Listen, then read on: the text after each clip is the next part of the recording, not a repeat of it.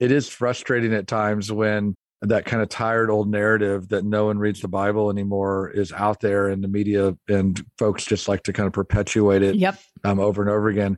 I sort of feel like it's just become kind of a commonplace presumption that isn't actually true. Correct. Um, and it's not that everybody reads the Bible. It's not that there are a lot of people that don't read the Bible, but it's still the most read book, the most engaged book, the most purchased book of all books, you know, and, and not just in human history, but currently.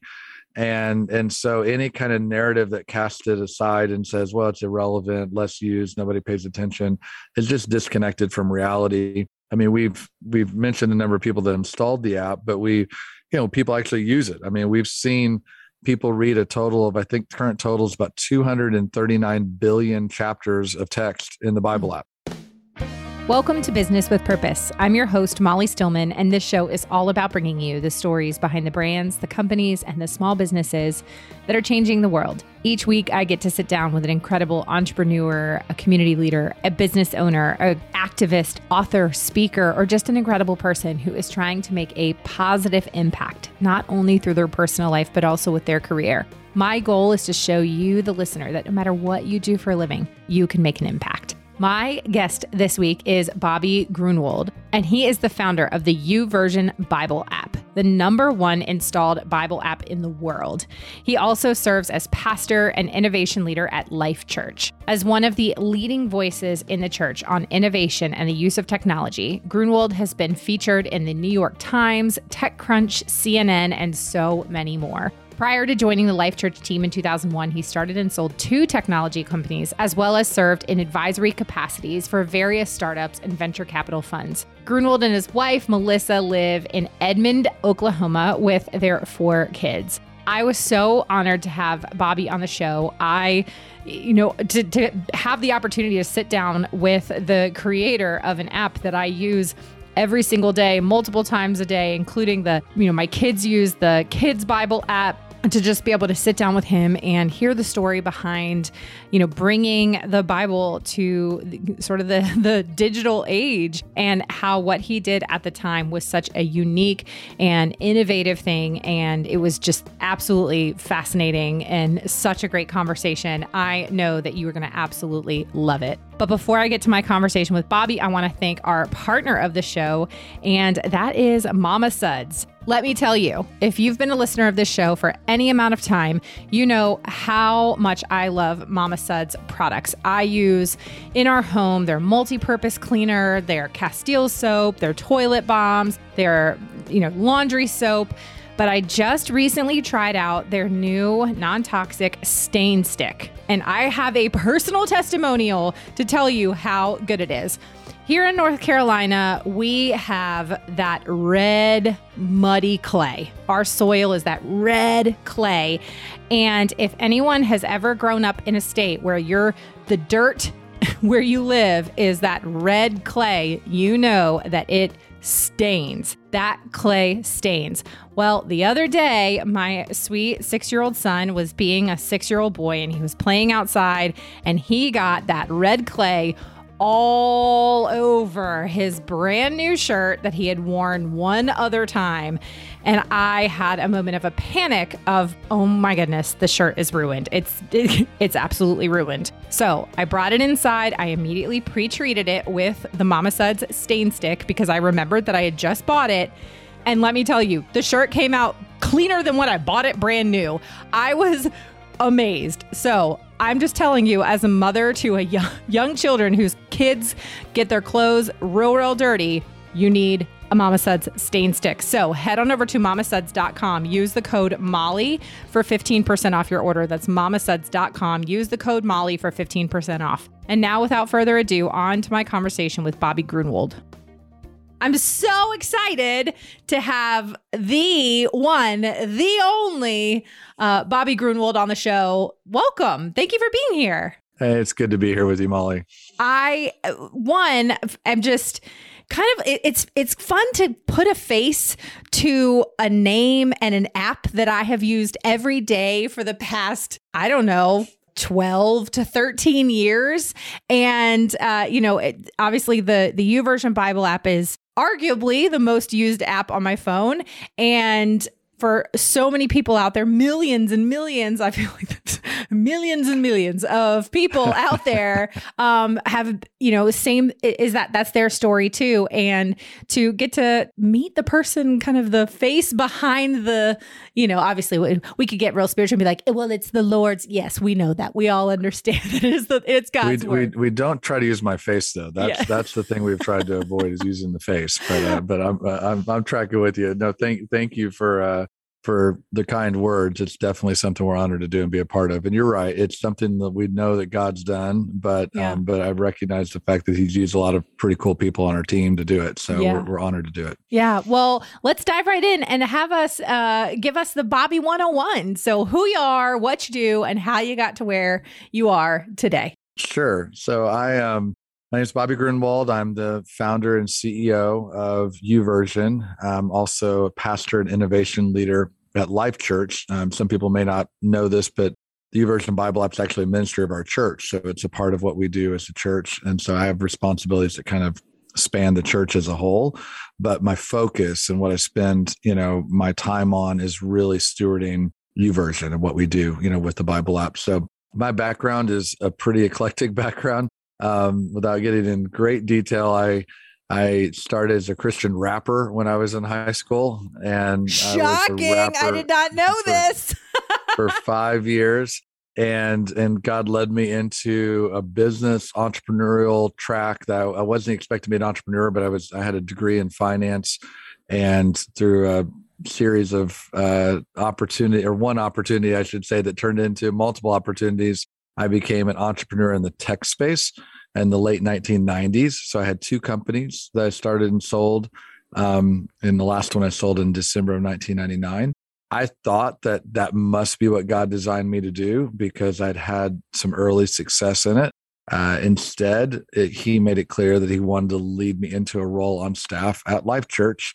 And that was about 22 years ago that I came on staff. And if you had asked me at that time, I would have maybe given it 22 months um, just because it I wasn't sure, you know, if it would be the type of thing that I'd be in for a long period of time. Up to that point in my life, I'd never done anything more than like 22 months.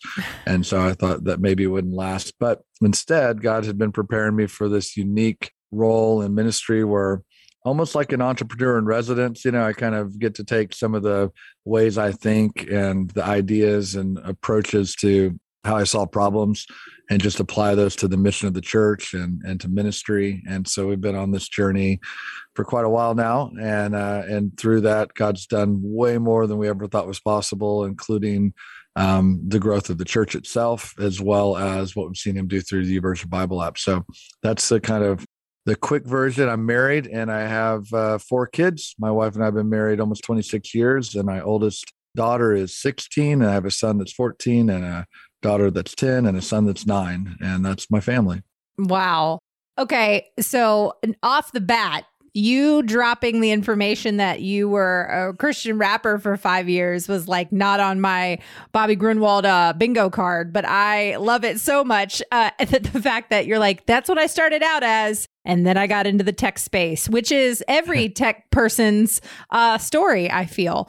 So, so they started as rappers. They all started as rappers. Come on. I mean, didn't yeah, you know exactly. that uh, Mark Zuckerberg was actually like a freestyle rapper, you know, in Eight Mile? I think he was a, an extra in the movie.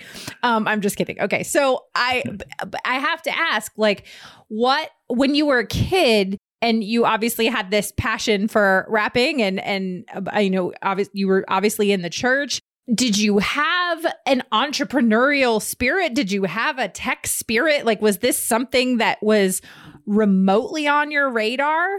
I mean you could see it in retrospect but not in the moment. Um so the way i got the way i became a rapper is kind of interesting in that i i wasn't i was in the church. I grew up in the church yeah. but wasn't a believer until just between my eighth and ninth grade year.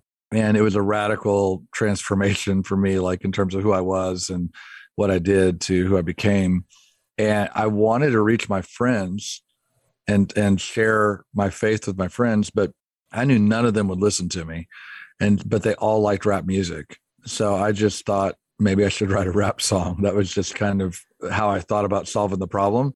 And I'd never written a rap song before. I'd never tried rapping. I'd never, you know, there's no history of it. So I wrote a rap song and it kind of resonated and it worked. And people said, Man, I want you to perform that song here, perform it there. Then it just turned into kind of a whole thing where we ran around the country and had a whole, you know, like albums of rap songs and concerts. And I mean, like 15 people traveled with us. It turned into this big thing that we did all during high school you know, and I guess looking back on it, all of the things that are required to have a band and to be on the road and merch and all the stuff, you know, there's there's so many aspects to it that's very, they're very entrepreneurial. And even the whole path to get into it was trying to solve a problem that I didn't know how to solve. Mm. Yes, I came up with like a creative way to solve it, which is pretty much what entrepreneurs do. Yeah. So I didn't I didn't have the language of being an entrepreneur, partly because my family my parents are amazing, but my dad was kind of at the same job for 35 or 40 years.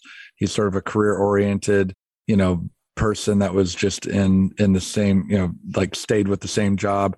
There wasn't anything about the world around me that modeled being an entrepreneur. So I never really thought about it as like a career path.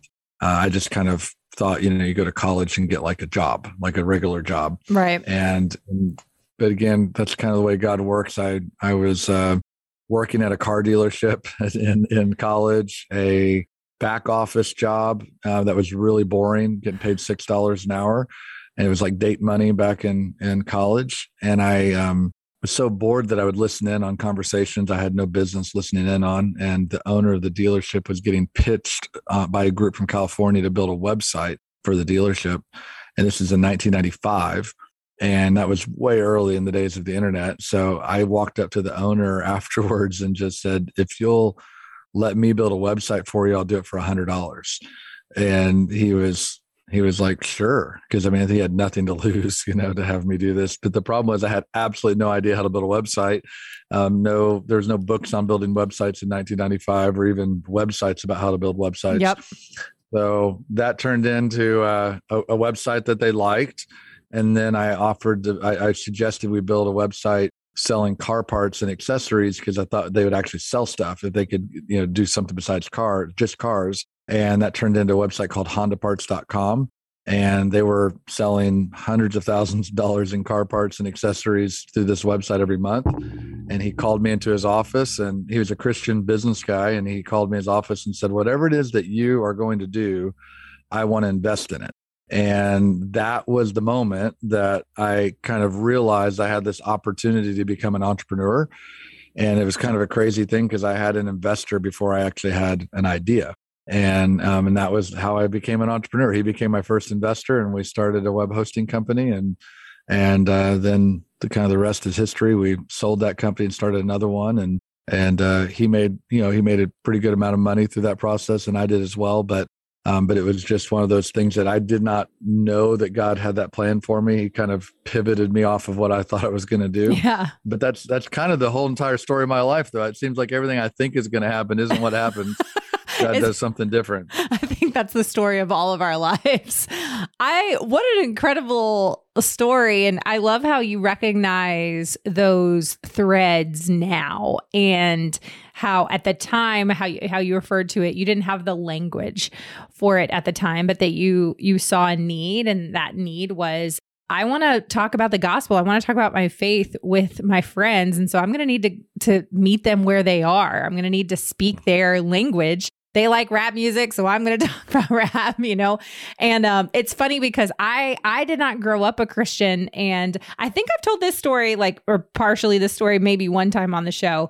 Um, but I, I you know i didn't really grow up a christian but i could sing and my best friend in middle school was a christian and she was starting this Christian worship band called Doubting Thomas. And uh-huh. so she invited me to be uh, the co like lead singer of this Christian worship band called Doubting Thomas, even though I wasn't a Christian. And this was like peak peak 90s worship music. I mean, we're talking we're talking Denson. Yeah, we're but and we're also we're talking like we sang like, sanctuary and around, you know, like like yep. Lord prepare yep. me. And then um uh yep. heart of worship all of it. Anyway it it was it was good times. But like i think about how that was one of the things she was doing to begin to plant those seeds of faith and of truth in my life and and how now like uh, I you know I help to lead worship at at my church now and just all the different you know threads. And I I love seeing threads. I mean maybe that's the creative in me. That's where I see those things throughout life. Um, so I know this about you because we talked about this a little bit before we started recording how you're originally from Illinois and you ended up in Oklahoma. What brought you from Illinois to Oklahoma? Well, my wife and I met in the fourth grade. Oh my gosh, dated, so cute. We dated um, off and on in high school. She was a year ahead of me in school. So when she graduated, I kind of thought that we were both planning to go to a university is up near Chicago. And instead, that summer, she broke up with me and said, Hey, I've, I've decided I'm going to Oklahoma to college well she didn't want to have a long distance relationship and you know all of that stuff so i was a little bit hurt by all that but i found out a couple weeks later that she had she was dating another guy in oklahoma that had been kind of trying to get her to come you know down to that university in oklahoma mm. so the mm. short version of that story is my wife chased after another guy to oklahoma and i chased after her so that's that's actually how i ended up down there was i was determined um, that I was going to win her over. So that, and, that's what brought me. And who won? That would be you. You win. Yeah. Uh, I yeah. love it. Okay. So let's pick it up where you are working at Life Church. And uh, I believe the YouVersion Bible app was launched in 2008. Am I correct? the app store launched in 2008 and the app was in the, the store that day. We did have a website for YouVersion before it was an app. That was in 2007 yeah. But 2008 was when the app launched and because that's when the app store began. That's right. That's right. Okay. So talk us through how this all came about. I mean obviously I remember getting I, I, had the very first iteration of the iPhone and I remember this this whole concept of apps. And and it's funny how uh, when I was a kid or not even really a kid probably like late high school early college and I remember being like wouldn't it be cool if someday you could have internet access like on a phone like, wouldn't it be cool if you were, could be in your car and you could be on instant messenger, um, even though not driving, obviously not driving. And I just always thought that that was uh, the, just the wildest idea. And then, of course, like watching Austin Powers uh, movies, like when when he would when uh, Austin would talk to Basil on the video screen, and I was like, video chatting, that would be really cool. And here we go. Like now, look at all these things that we can do, and here you you and I are basically Austin Powers and Basil, um, exactly, exactly like that. Um, yes. So you know, I remember when the first iPhone came out. I remember when apps came out, and it's this whole new thing you know, obviously, you know, in your mind at the time, you're working at a church, people want access to the Bible. How can we make Bible access more accessible? Talk us through that process of of the the kind of uh the birth of what we now know as the Bible app. Sure. So, you know, I'm an idea guy, so I have lots of ideas, but we obviously have to filter those ideas because there's too many of them to do. But I was in the O'Hare Airport in Chicago in 2006 so it was October of 2006. And um, I was in one of those long TSA security lines mm, yeah. that just wrap around forever before TSA pre-check or any of the things that let you speed up, you know, the line. And normally I'd be frustrated, but for whatever reason that day, I was just asking myself, kind of in my mind, just kind of thinking, I wonder if there's a way to kind of leverage technology to help me read the Bible more consistently. It started with a problem that I had, which was that even though I was on staff at a church, embarrassingly was not consistent like in how I read the Bible, but wanted to be more consistent. So the idea for version just came there in the security line that day. And um, I'm an activator, so I came up with the name YouVersion between the security line and the gate that day. Registered the domain name before I got on the airplane, and and we were you know had no idea what was going to be involved in building a website but the original idea was for as i mentioned earlier it was for a website. It was pre apps and pre smartphones in 2006 at least the types of phones that we have today. So fast forward you know later in 2007 we began to we felt like this is something to explore and do but had no idea all the obstacles we'd face but kind of worked through those obstacles had to get licensing for the bible text lots of things that we just didn't know. I was pretty like completely ignorant going into it Uh, but we did launch this website in September of 2007. And we had a lot of people that came to it. We had, I think, a big conference that promoted it. And so I mean, we had, I think, almost 20,000 people in the first few months that came and visited the website, which we thought was a great, you know, start. But they weren't coming back. Like they'd go check it out mm. and and didn't come back to use it. And then we were using it, but we were kind of forcing ourselves to use it. It wasn't a natural thing. It was just because we spent all this energy building it. So we're like trying to use it and be engaged with it every day. So it just honestly just didn't work and we're not afraid to try things and admit that they fail because that's sort of part of the whole process is to to fail at times you know you're going to do that but we always want to learn when we fail so december of 2007 just a few months after we launched the website we realized this isn't working and it's not going to work and um and we put a lot of energy into it but we decided to shut it down and before we shut it down, we wanted to process like why did it fail? What did we learn from it, et cetera? And realized that one of the factors was just that this website we're accessing back then, even in 2007, computers were not like portable. It was still like a desktop, you know, right. that sat like at your office. I mean, the, the concept of a laptop was pretty rare. You know, not everybody had laptops and, you know, and certainly not tablets and all of that. So so we thought, you know, I, I think part of the problem is we didn't really change much about the Bible. We put it, made it digital, and you could do some kind of new things with it, but you still had to be like in a certain location at a certain time to be able to access it. Not any different than like your nightstand if you had a physical Bible, you know, by your bed. And we thought if you could have it with us all the time, kind of on a device we were carrying with us, that that might actually make a difference. And at that time, uh, the iPhone had just come out, but you couldn't install apps on it. Uh, it was, you know, the very most people may not remember, but the original iPhone, the very beginning, came with some apps, but you couldn't like create your own. There's no right. app store. Um, Blackberries were the dominant smartphone. oh yeah. Then. And that roller so ball, said, man, that roller ball. Yes. I mean, it was something. I mean, they're crackberries. You know, people use them all the time and addicted to them for email and texting. And so we thought, well, what if we redesign the website so that it would display on a BlackBerry? So we did that in early 2008, just as kind of a, another test. And it was profound how just that one change made a huge difference in how we engaged with the Bible and how other people that were coming to the website are using their Blackberries to engage with it. So we just thought, you know, we kind of try to move fast, follow momentum. And we saw the momentum of that right around the time that Steve Jobs then announced that they were going to make something called App Store, and you were going to be able to develop apps. That was in like spring of 2008. I don't remember the exact day or month, but when he announced that, you know, we were sitting there looking at this, going, "Man, we've got this momentum from Blackberries. I wonder if we could build a Bible app and have that, you know, submitted to this App Store." So again, had no idea how to do that. I'm not a developer. I don't write code. Um, we had a 19 year old on our team that loved Apple, and that was about the only two requirements you had to have back then to build an app was to be 19 and love Apple. and he, uh, as a kind of a part time project, he and I worked together, and we worked to try to build this uh, app. And we again, it's brand new. There's no apps. There's no no sense about like how it's supposed to work and what it's supposed to do but we tried and submitted it to Apple in June of 2008, and the App Store launched in July of 2008. And it was a Thursday. And on that day when it launched, um, we were surprised, but we were in the first 200 free apps that were available the very first day, you know, that the App Store launched. And there are only 200. I mean, today there are millions of apps available. And back then, though, all the eyeballs of iPhones at that time were focused on one place at one time and there's only 200 options, you know, to choose from.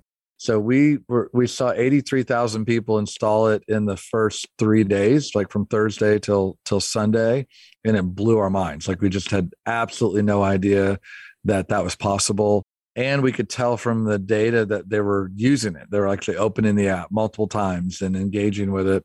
So pretty much at that point we realized that we had a tiger by the tail and wanted to push any kind of resources we could into it. That 19 year old that became like his full time job on Monday, and we came back to work.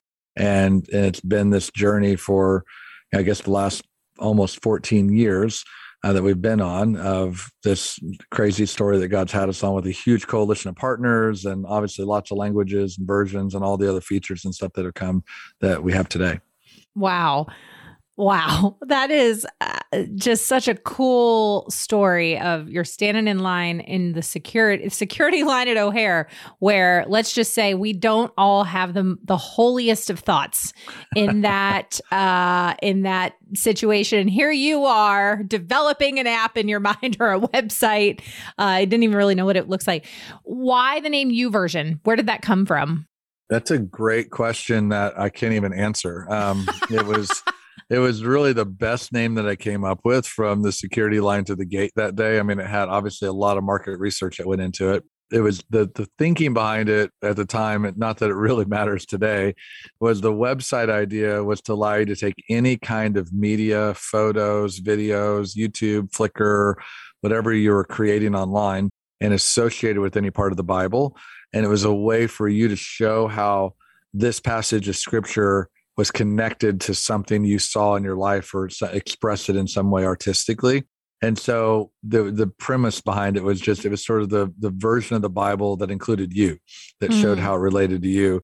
That was the the thinking you know behind the title but honestly because the website didn't work um, the title then carried over and um, and then there's years later we were going to change it but the moment we went to start to go change it we realized that this is like a name that a lot of if stuck, stuck with a lot of people. So and it was growing so fast that you're kind of in the mode of like look it's working right now so let's just keep it. And then of course now it's become more distinctive um, but at the time that was that's the honest story about how it came about. It was kind of i would say is actually now the funniest thing is when i have people come up to me and tell me that they know where the name came from and they want to explain like what it means. that's that's always the funniest conversation to me because they're always like going, so it, it, I get so I love the YouVersion of the Bible and how it means, and they start to describe, you know, some some you know scenario that they think the name what the main name implies or means, and of course you know, it, it, obviously doesn't, but it means whatever I guess you want it to. But that's that, that was not what the intention was. uh, I I'm curious, what is one of the strangest or uh, just funniest explanations that somebody has given you that they believe that the name YouVersion? Oh, I'm trying to think. That's I. I as soon as I said that, I knew you were going to ask me. Now I'm trying to think of what. Um, I'm putting you no, on the no, spot, Bobby. Um, no, um, well, first of all, a lot of people when they text me, they they spell it with a U instead of a Y O U. So that, mm. I guess they don't look at the app or something because it says it on the screen when right. it opens. It's right there. That, literally says it right there. Nonetheless, I, I, get that a lot. By the way, Uverse was one of the possible names, but when I went to look up the domain name, I was trying to buy all of the um, the names around it, and there's this company called AT&T that had registered this Uverse, you know, name. And of course, it was before they came out with Uverse. They just had already registered the name um, for their, you know, became their television service, I guess, for a while. But, oh, I'm trying to think of, uh, I mean, some some people think that it has to do with the fact that there's so many versions and you get to pick the one that you like oh. and that's why it's oh. called YouVersion okay.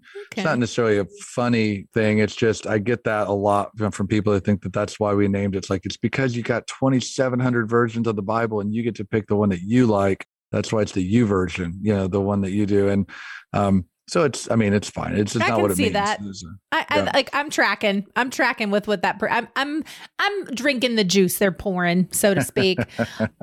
so you start. You know, you you launch. You're one of the first 200 apps ever on the App Store.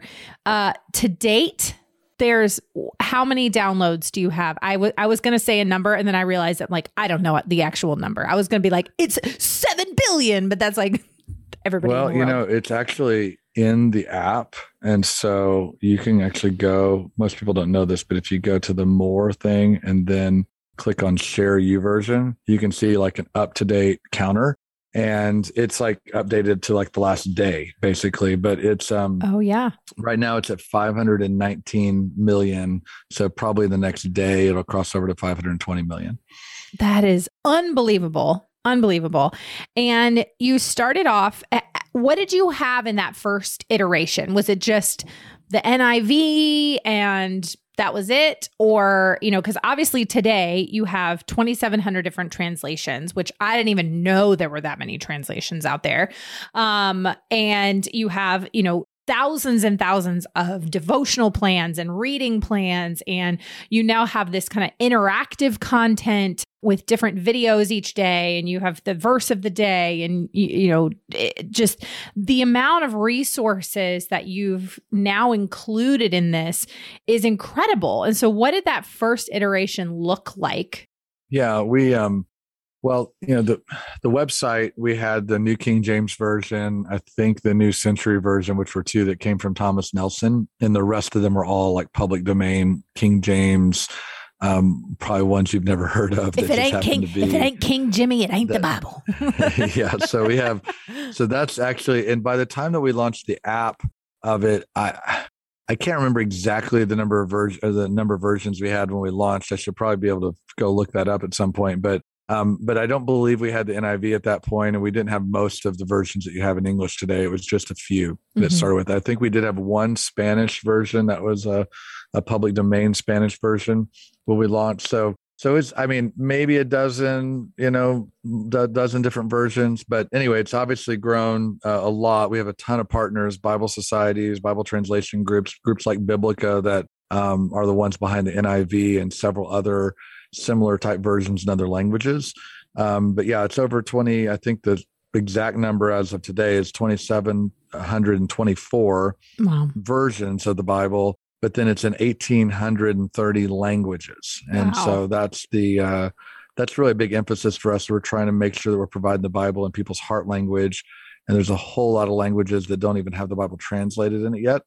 And so we're just committed to provide all put all those up there as soon as we can, and we're working with all the Bible translation groups to do that. I'll be honest, the one of the most fascinating translations cuz I mean one day I think I was just kind of tinkering around in the app and I was you know just really interested at some of the ones that are in other languages and other uh, translations and things like that. The one that is the most fascinating to me is Hawaiian Pidgin. I had I knew you were going to say that. Yeah, Hawaiian Pidgin. it is a fascinating. I didn't and then I went on this because I maybe it's because I was an English major and I am fascinated by the origin of languages and um, i mean i i also in addition to reading the bible every day i do my duolingo. Like i love learning other languages. I love learning the culture behind languages. And i'd never even heard of hawaiian pidgin before. So then i go into this like deep dive on Hawaiian Pidgin, and it was just fascinating to me because it's like this. Is, is, there a Duolingo for Hawaiian Pidgin? There is not a Duolingo for Hawaiian Pidgin. Unfortunately, there is not. Um, you they do have. I think it's just native Hawaiian as, uh, but that's right. like Hawaiian Pidgin's, like a whole different sure. subset, and it's just fascinating because there's like some English in there, and so you kind of understand what they're saying, but then it almost I don't even know how to describe it. So you should, if you have the Bible app, which you should go download if you don't, you should look up the Hawaiian Pidgin translation. You'll immediately be like, "This is fascinating," and then go down a, a, deep dive. Yep, and you can you can compare versions. So you could like pull up the NIV and then go over and find the Hawaiian Pidgin version side by side. Yeah, you can do that as well. So yeah, no, it's that's one that a lot of people like just because you can read it uh, in English. It's just a different, you know, some different spellings, but it has you kind of it sort of takes you into kind of the dialect or the sound of the words, you know, just the way it's printed. So it's actually a lot of fun. Yeah, it really is. It really is. So, one of the things that I think is really interesting, and I know that you have sort of talked about over the last couple of years, is the fact that, especially during the earliest days of COVID, there was um, a narrative that was trying to be spread that it was like, you know, the Bible is irrelevant. People aren't, people don't care about God's word like they did before. And, you know, more and more people are walking away from the church and more and more people are walking away from Christianity. Yet, you have, as the kids say these days, the receipts that that's not necessarily true.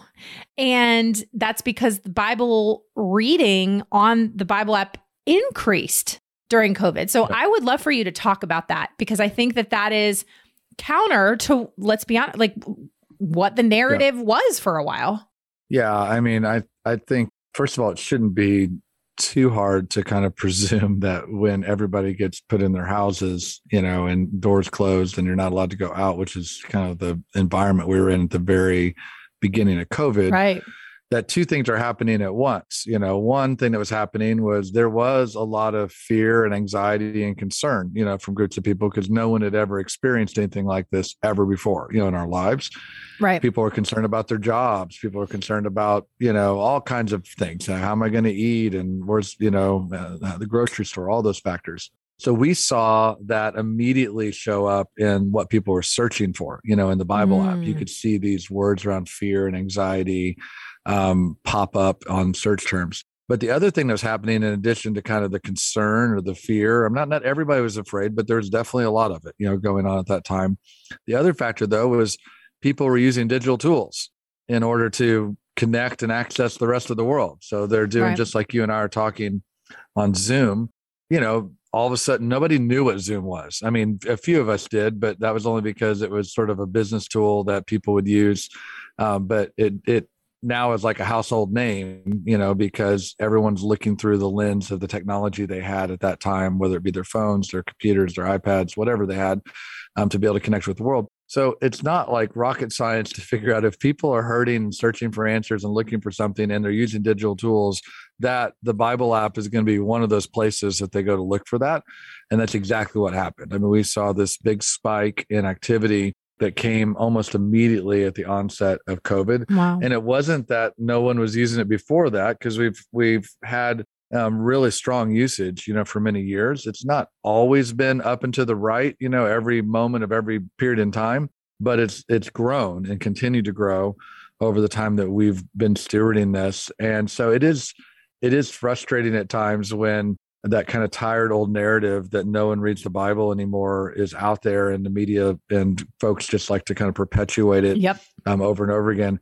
I sort of feel like it's just become kind of a commonplace presumption that isn't actually true. Correct. Um, and it's not that everybody reads the Bible. It's not that there are a lot of people that don't read the Bible, but it's still the most read book, the most engaged book, the most purchased book of all books, you know, and, and, not just in human history, but currently. And and so any kind of narrative that casts it aside and says, well, it's irrelevant, less used, nobody pays attention, is just disconnected from reality. I mean, we've we've mentioned a number of people that installed the app, but we, you know, people actually use it. I mean, we've seen people read a total of, I think current total is about 239 billion chapters of text in the Bible app.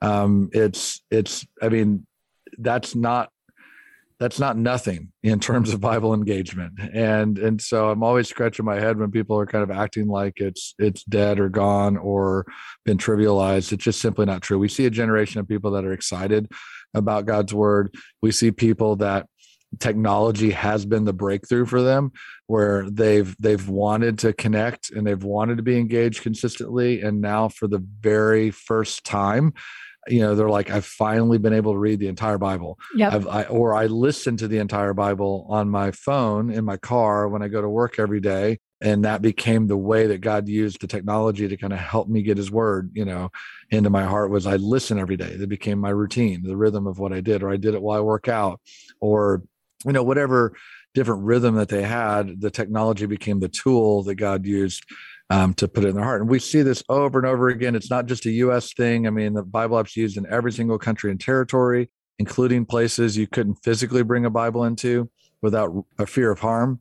And um, and so whether it's North Korea or Iran or Syria or um, any other part of the world, you know, we see the Bible app being used. And so so it's just we we have a lot to be excited about. And I feel like that narrative is one that we're pretty determined to make sure people understand um, because i think the more that people realize the bible is not just a good book but the source of truth in a world where people are searching for truth where they're struggling in in kind of the context of all of our social media and all the different inputs we have in our lives to try to discern what's real and what's not real yep. um, just because there's a lot of it's a challenging environment, you know, to to be in right now. It's challenging for my kids, you know, for sure.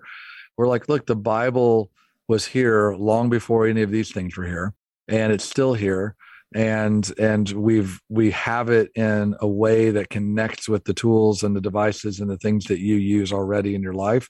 And it can be powerful. It can change, it can provide direction and and kind of a rudder to your life when people you know are struggling sometimes with kind of aimlessness. And so anyway mm-hmm. we're we're pumped about what the potential is the future is and and the present. You know this isn't just a story of optimism towards the future. It's really i think a, a story that we can say god's up to something and we we have the evidence of it not to mention the fact that you also have an incredible Bible app for kids that is engaging. And my kids, I mean, I think I first downloaded it when my now eight year old, almost nine year old was a toddler. And she would beg beg to to use the Bible for Kids app all the time, and I would have to like because I'm I'm one of those parents like I, I'm like you will have a phone when you maybe go to college, may, maybe yep. you might have a phone. So I'm like pretty I'm pretty strict on like that. what I let them engage totally with. Totally understand. Yep. And so I would like, but then I it just became a thing where I would be like, if we were in a situation I was like, all right, I need to, I'm not above or below, I don't know, above, yeah, I'm not above bribery sometimes with my children. Let's just be honest. Um, God is still working on me. And there were times where I would just be like, all right, like if you are patient and wait during this particular thing, uh, you know, I'll be like, you can have some time on the Bible app. And they'd be like, okay. so, but I love that through them using that app, like they would come and uh, I told you a little story before uh, you know we started recording where my daughter heard my mother-in-law say Baal and she was talking about Belle like from Beauty and the Beast. And my daughter's first thought at the age of 6 was Baal the false god. And I was just like how in what world is that normal? Um, which I just thought it was hysterical at the time. But the reality is it's like she's a kid who from a very early age was interested in God's word and reading the Bible and she knows things that I'm just like how how do you know that? And uh, she knows more than some adults and it is just fascinating to me because kids are when you speak their language when you when like you said when you were a rapper you were meeting your friends where they were when you meet kids where they are and you engage with them in a way that they can connect with that is planting seeds that are you're going to see incredible fruit of um, and from for years to come. Yeah, I know we are. That's we're really proud of how God's used that that app. I mean, we designed it because you know really young kids. It's a completely different experience that they need to have to engage with Scripture than what we have in the Bible app. And so there's a lot of work that went into it. That I know our partners at OneHope or the the ministry that we partnered with to do that app. They've been tremendous partners for us, and and my kids engaged with it. It's interesting in the United States, the the the target age ended up skewing a lot younger for that app. You know, it's just I think part of it's just the proficiency around technology that kids have, you know, that and and some of the literacy rates that we have here. Other parts of the world it skews a little bit older in terms of the age demographic that connects with it. But you're absolutely right. It's so important um, for our kids to kind of gain an understanding, and it does it in a, obviously a very interactive way. It's completely different experience. So if people haven't seen it, it's worth checking out. Even if you don't have kids that are in that age range, maybe you'll have grandkids one day. Um, or have grandkids, you know, and it'd be great to um, have it on your device to let them play with it and experience it. It's gamified. It has interactivity. It's it takes you through kind of the larger meta narrative of the Bible, but yeah. it does it kind of story by story, but it pieces it all together. Yeah, it really it really does and it's it's so well done. Again, it's creative, it's engaging and um, what you're doing, I mean just as an encouragement just from one parent whose kids have actually used it for years uh, you know, to another. It thank you for for doing that because it has like I said it's it's planted seeds that has now um, my daughter just she she just got baptized uh, a couple of weeks ago, oh, and that's awesome. Um, she had been asking about it for a while, and but my husband and I really wanted to make sure that she was ready, and so we wanted her to be able to articulate why do you want to be baptized? What does baptism mean? Like what? Why is it mm-hmm. something mm-hmm. important? And she was able to do it. So, and we made her uh, also we we made her uh, answer some questions from our pastor before she did it too. We were like, we really put her through the ringer. We were like, no, you're not just going to do this because you like think you want to. And uh, our pastor was like, man, she articulated that better than like a lot of adults, yeah, I think.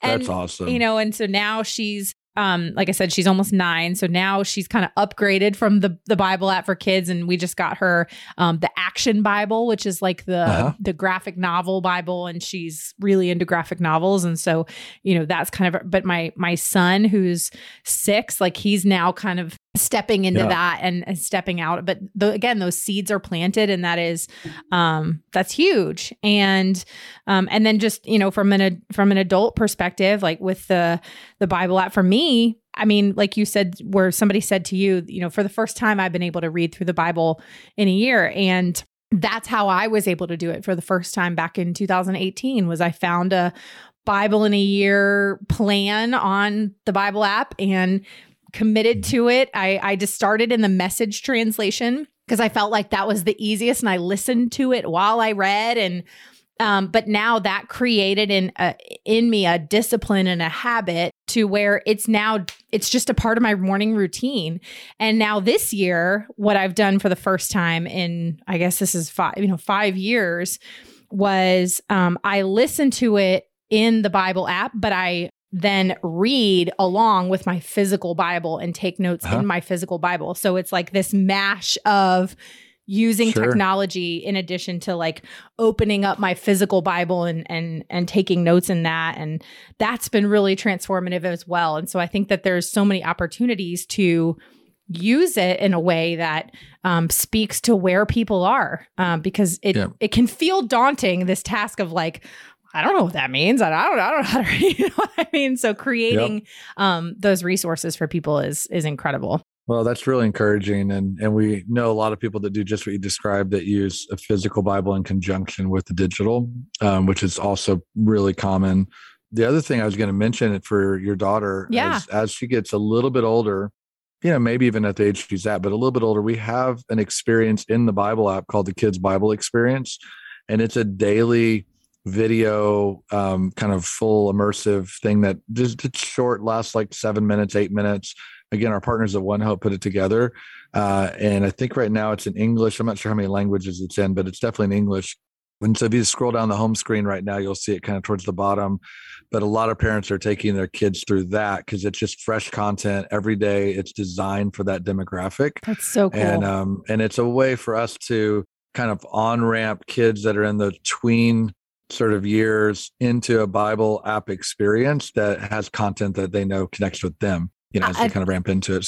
That's so cool. And I'm really yeah. excited to, to, to, check it out for myself. And um, in fact, you know, tonight, I think maybe that can be part of our evening devotional thing where maybe we do that together as a family. So I am curious, and you you mentioned this a little bit at the beginning.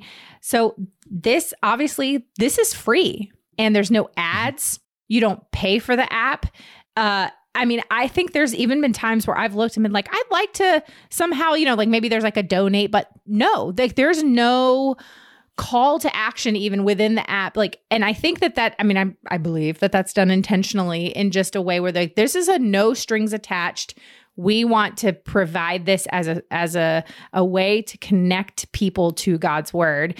Um, but obviously, I I know as a small business owner, um, and I have worked with other businesses on app development, things like that, and just especially when you're dealing with an app that literally hundreds of millions of people have downloaded. This is a massive undertaking. And so, how has has that uh, mission of it being a ministry of Life Church changed it all over the years? Like, what does that relationship and partnership work with to keep the the main thing the main thing, and to never I think you know what I'm getting at is like to come across yeah. like, oh, well, we we are doing this because we really want your money. Yeah. So I think um, most of what you said is accurate. there's yeah. there's a couple parts that are that might be a little bit different, but that's okay though because I think the the intent behind it or what you're perceiving is true. Yeah. Uh, and that we we are non-commercial. We don't have any advertising. We've never had any advertising. Right. Yeah. No one's ever paid us to put content in the app or um or anything, you yeah. know, that nature um, from the beginning. We wanted it to be free. We wanted there to be no strings attached. You can use the app. You can use every feature in the app without any obligation to pay or give anything. Uh, that being said, we do have a way that you can give. Oh, you can. Uh, okay. they're in the about um, section or in the more section again on the menu there, there is a donate. Oh, I see it depending now. on which device you have. Thank you for correcting Um, me. no problem no problem and um but but it's it's always there's always been some path for that but it's been not something that's obviously heavily promoted and partly because for for many years the church funded it entirely and then we had some outside donors that came alongside the church and said could we accelerate the growth of this so between the church and the outside donors we really didn't we had kind of our budget and what we invest in it covered you know for it but what we realized a few years ago was that um, part of spiritual growth and part of people taking people on a journey of growing is building intimacy with God. And one of the pathways to intimacy, besides obviously prayer and worship, and Bible engagement, and Bible reading, is is generosity. And we encouraged our community to take on the cause of Bible translation. And we said, you know, there's a lot of people in the world that don't have the Bible in their heart language. We have no idea what that's like because we've always had the Bible in English. And so we've always heard Jesus's words in our language, even though Jesus's words were not in our language, you know, when they Mhm. were uttered. Um, we hear Jesus's words in our language because we've grown up reading it or we've been able to, to, to experience it. So we challenged our community to give towards Bible translation to support those ministries that do Bible translation work. And we started doing that a few years back. And when we did, many people gave to that um, because they were excited to be a part of it. But people also wanted to give to YouVersion to kind of help support it. And it wasn't something we were trying to push or or that we really even needed at the time. But that began to grow. And so we actually do have a lot of people that support YouVersion today that are users of the app. And the fact that you don't even know that there's an opportunity to do it indicates how how it's not a um it's obviously not like a Wikipedia thing where we're saying we're going to shut the app down unless people give. Um, but it does actually enable us to go faster and to do more, you know, than what we had planned to do. And so it's it, so today it's it's pretty much entirely funded by people by small donors that give, and then some major donors that sit outside and give towards it, and then what our church supports on top of that um, in it. So that's kind of the makeup of how it happens. And we're not ashamed of there there being an opportunity for people to give because we really do feel like it actually gets stronger engagement. If somebody Yeah. gives fifty dollars, their level of commitment to it goes up. But we never want that to ever be a barrier to someone reading God's word, which is why your perception is absolutely true, which is I can download the app, I can use the app, I can sign up for an account, it's free. Um, we don't sell data. We don't do any of those things that other people might do. Um, where you, when you see an app and you're like going, "Hey, I don't understand how they're making money." Well, generally the presumption is, well, they must be selling my data, or they must be doing something, you know, to do that. We don't do any of that, and have never done that as well. So it's really just truly something that is a ministry. And as far as the relationship with the church, it's very much a part of our church. It's not a separate thing. You know, our team are all part of our church, and and we think that that's just something unique that God's done that really gives a lot of strength to it. But as if you use the app, you'll also notice, just in the same way that you're feeling about the donation thing, you'll notice that the app isn't there to promote our church yeah. um, you know there's content that you'll see from time to time but just like there would be from other churches and other groups um, but there's not it's not an effort uh, even the theology of our church is not um, narrowly put on top of the app because we represent the whole church with the app we have pentecostals catholics. We have a wide range you know of folks that use the bible app. And uh, and we've been intentional about saying that's not it's not about us having kind of some specific theology that we're trying to represent more so represent the whole church. So so anyway that um i appreciate you kind of asking or at least highlighting the fact that it's definitely free and non-commercial for sure. But we don't we i'm happy to encourage people to give and to be a part of supporting it because i really do think that it helps them be engaged more and it's not again not out of um driven by need or or any kind of desperation you know like Yeah. we've got to have your money or we can't move forward. But i think it's an important thing for people to realize like if i if i'm committed and invested to this that actually is a, that's something god can use you know to kind of help draw me closer to him. And we and it does help us go faster. I mean i'm not i would be lying to say that we expanding our budget over the years and even expanding it more rapidly here recently um, allows us to add more features and do that but but that's not the driver of the why Yeah. Well, thank you for correcting me. And I'm kind of like, as somebody who uses this app multiple times a day, the fact that I didn't know it was there, uh, maybe I need to explore the other features of the app more. Um, No So, but no, I'm glad. I'm glad that that's because that was something that at one point I had consciously gone looking for that because I was like, oh, I'd like to, you know, support that. Here I am now feeling really stupid. Um, no. It's totally fine. Well, I I think it's incredible, and and also I think it speaks to the leadership of you and we could get in a whole other go down a whole rabbit hole which i will not do because i could go off on a, a, a digression and a soapbox but I, I think it speaks to the humility and the leadership that your church leads with and and your team leads with to not be to not be like, oh, well, we have now this captive audience of 500 plus million people that we're going to um, be self promoting. And, and um, it reminds me of almost, it's, it, it, to me, it almost is a, a, great example of the parable of the talents.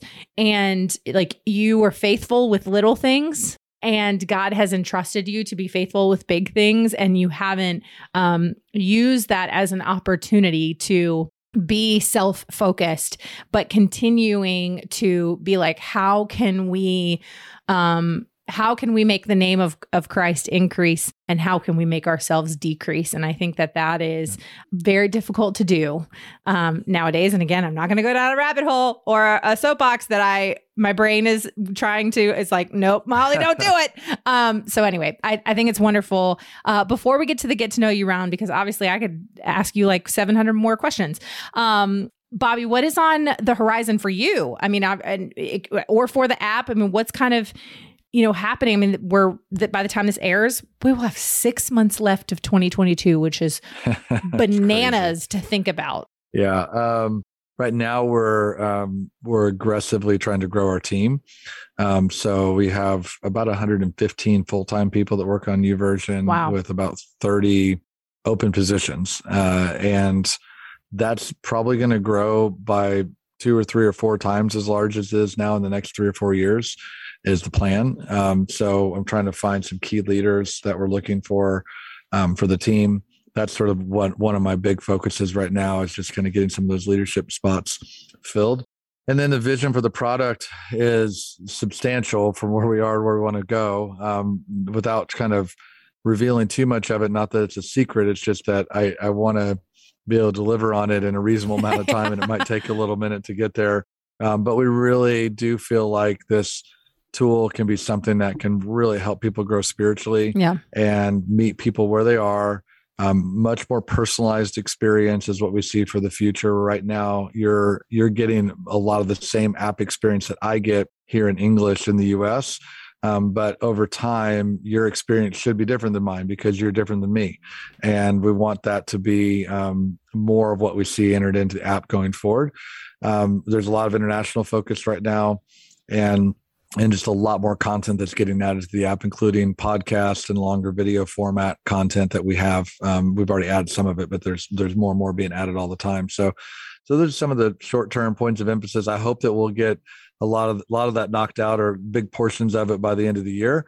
But um, but you know, it's one of those things where we're, we're moving as fast as we can, and there is a lot of responsibility that comes with it too. Just there's you know got millions of people that count on it running every day, so you got to make sure that the lights stay on and, and things yeah. keep moving. But but anyway, it's uh it, it's great to to be a part of it. And on a personal level, I'm um you know just enjoying this season of life and I'm a pilot and so I like to fly airplanes so awesome. and so that's my that's my distraction although I haven't had much of a distraction recently cuz it's it only gets me from point A to point B right now which is I don't do any flying for fun it's all practical but it's still uh still something I enjoy. I love that. I love that. Well Bobby, this has been absolutely fantastic. But before we go, uh, this is the portion of the show where we just get to ask some fun, get to know you questions get to know you a little bit more. So, Bobby, are you ready for the get to know you round?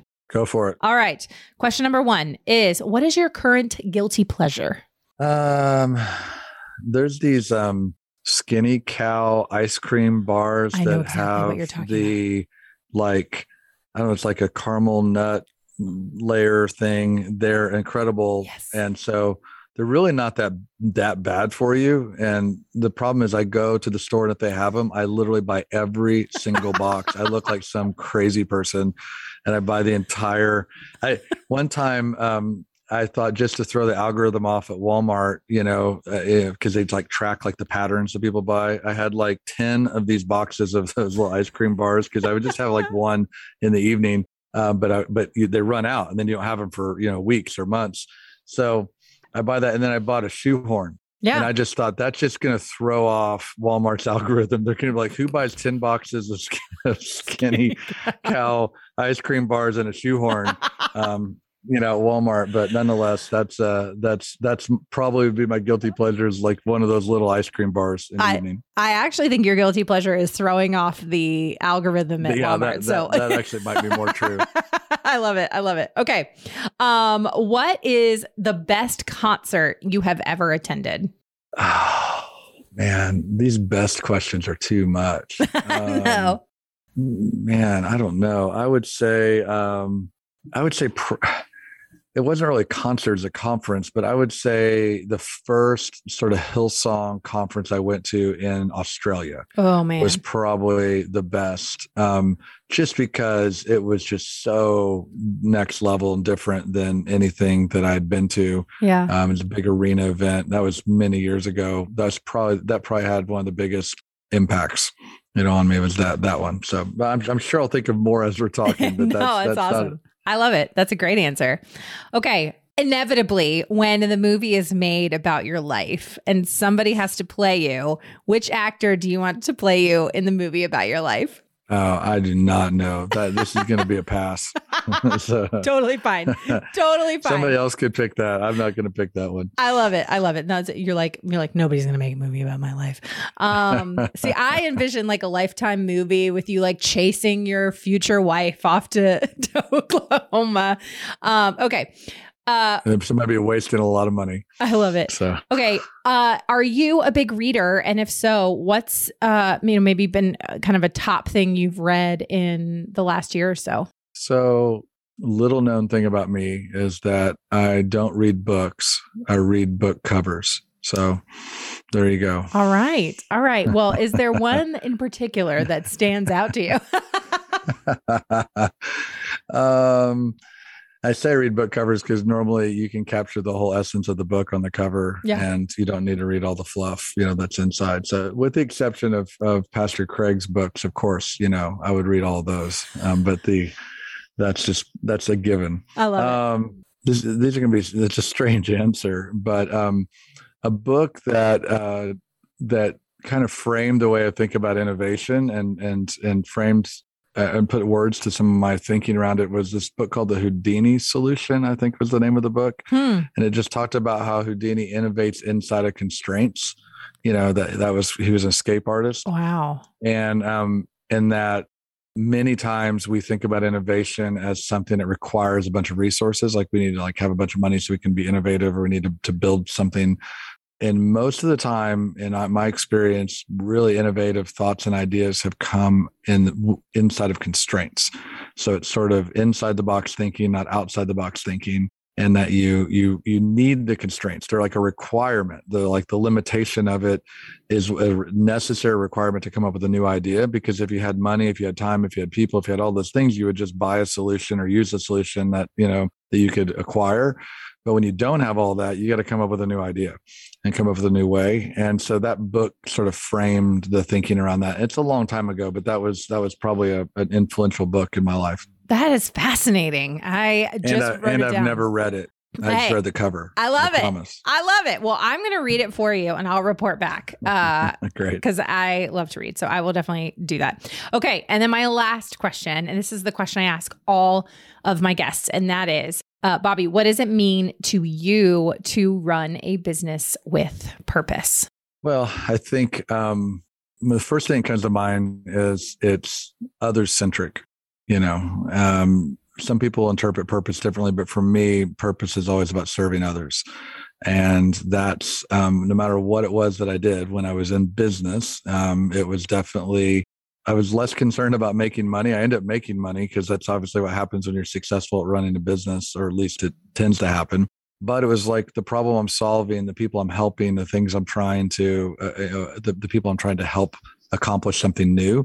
Um, and then with what we do today, I mean, it did solve start with me trying to figure out how we solve a problem of me reading the Bible more consistently, but quickly realized a lot of other people carry the same yeah. challenge. And so so I think running a business with purpose is being others centric or servant leadership. That would be another way to describe it. Bobby, this has been fantastic. Thank you so much for being here and taking time out of what I know is a, a busy schedule to to share your heart with us and to um, I mean, I'm just fascinated to learn all the things that go on behind the scenes of this thing, like I said, that I, I use every day. And I know so many other millions of people do as well. So thank you for being here and thank you for your your leadership. Thank you, Molly. I appreciate it. It's fun to be with you.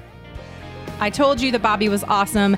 I loved this conversation. It was, again, one of my favorites, and just getting to sit down with somebody uh, who I've, you know, kind of looked up to for for quite some time was a really, really cool opportunity. Be sure to tune in next week where my guest is Noelle Jett, and she is of a Jett Set Farmhouse fame, and she has a new book that's out, and I'm so excited to sit down with her. So be sure to tune in next week for that episode. But as always, I would love to know what you loved about this particular episode, or if there was something that you learned.